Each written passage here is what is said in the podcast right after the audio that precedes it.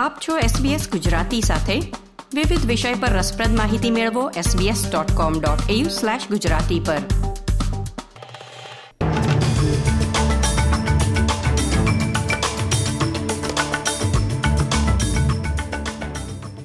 નમસ્કાર.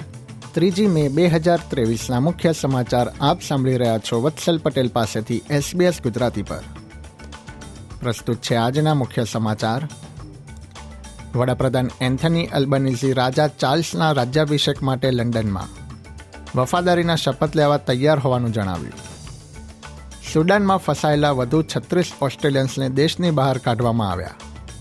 અને સિડનીમાં છેલ્લા એક વર્ષમાં ભાડામાં તેર પોઈન્ટ એક ટકા અને દેશના મોટા શહેરોમાં અગિયાર પોઈન્ટ સાત ટકા જેટલું ભાડું વધ્યું.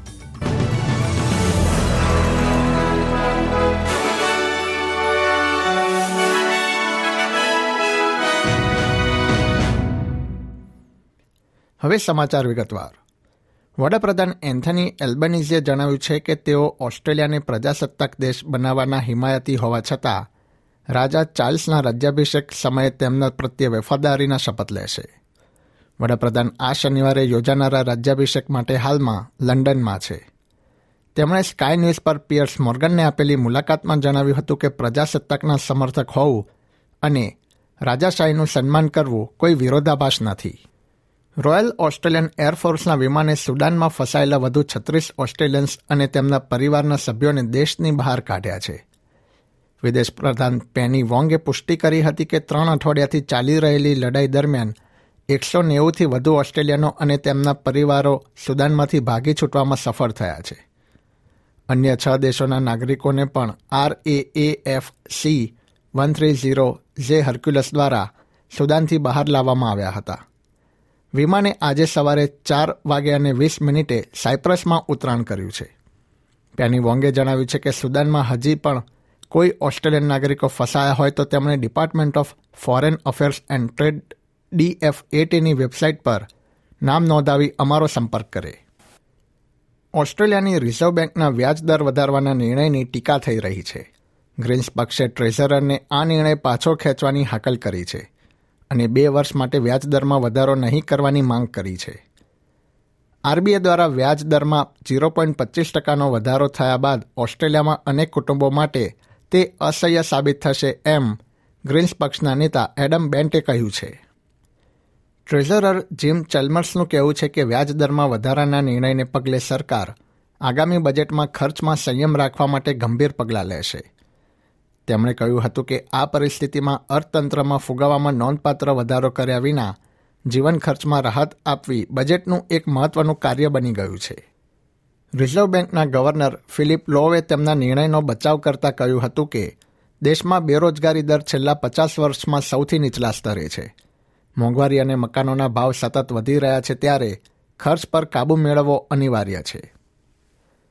સિડનીમાં ભાડાના મકાનમાં રહેતા ભાડુઆતો સરેરાશ સાતસો અગિયાર ડોલર જેટલું અઠવાડિયે ભાડું ભરે છે. અને હાલમાં જ વ્યાજ દરમાં વધારો થયા બાદ ભાડાની કિંમતો વધે તેવી શક્યતા છે. કોર લોજિક દ્વારા પ્રસિદ્ધ કરવામાં આવેલી વિગતો પ્રમાણે, સિડનીમાં છેલ્લા એક વર્ષમાં ભાડામાં તેર પોઈન્ટ એક ટકા જેટલો વધારો નોંધાયો છે.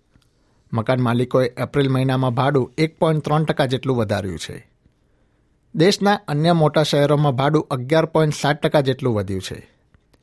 એક વર્ષમાં અગિયાર વખત વ્યાજદરમાં વધારો થયા બાદ મકાન માલિકોએ ભાડાની કિંમતો વધારી છે. Community housing industry association new south વેલ્સે જણાવ્યું છે કે આ સમસ્યાનો હલ લાવવા માટે સરકારે પોષાય તેવા ઘરનું તાત્કાલિક ધોરણે નિર્માણ કરવું જરૂરી છે.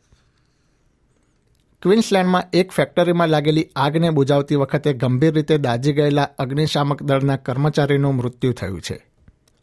ક્વીન્સલેન્ડ ફાયર એન્ડ ઇમરજન્સી સર્વિસે નિવેદનમાં જણાવ્યું હતું કે, ઇઝાબેલા નેશ સ્લેક્સ ક્રિક ખાતે બનેલી ઘટનામાં ઘાયલ થયા હતા અને હોસ્પિટલમાં સારવાર દરમિયાન તેમનું મૃત્યુ થયું છે.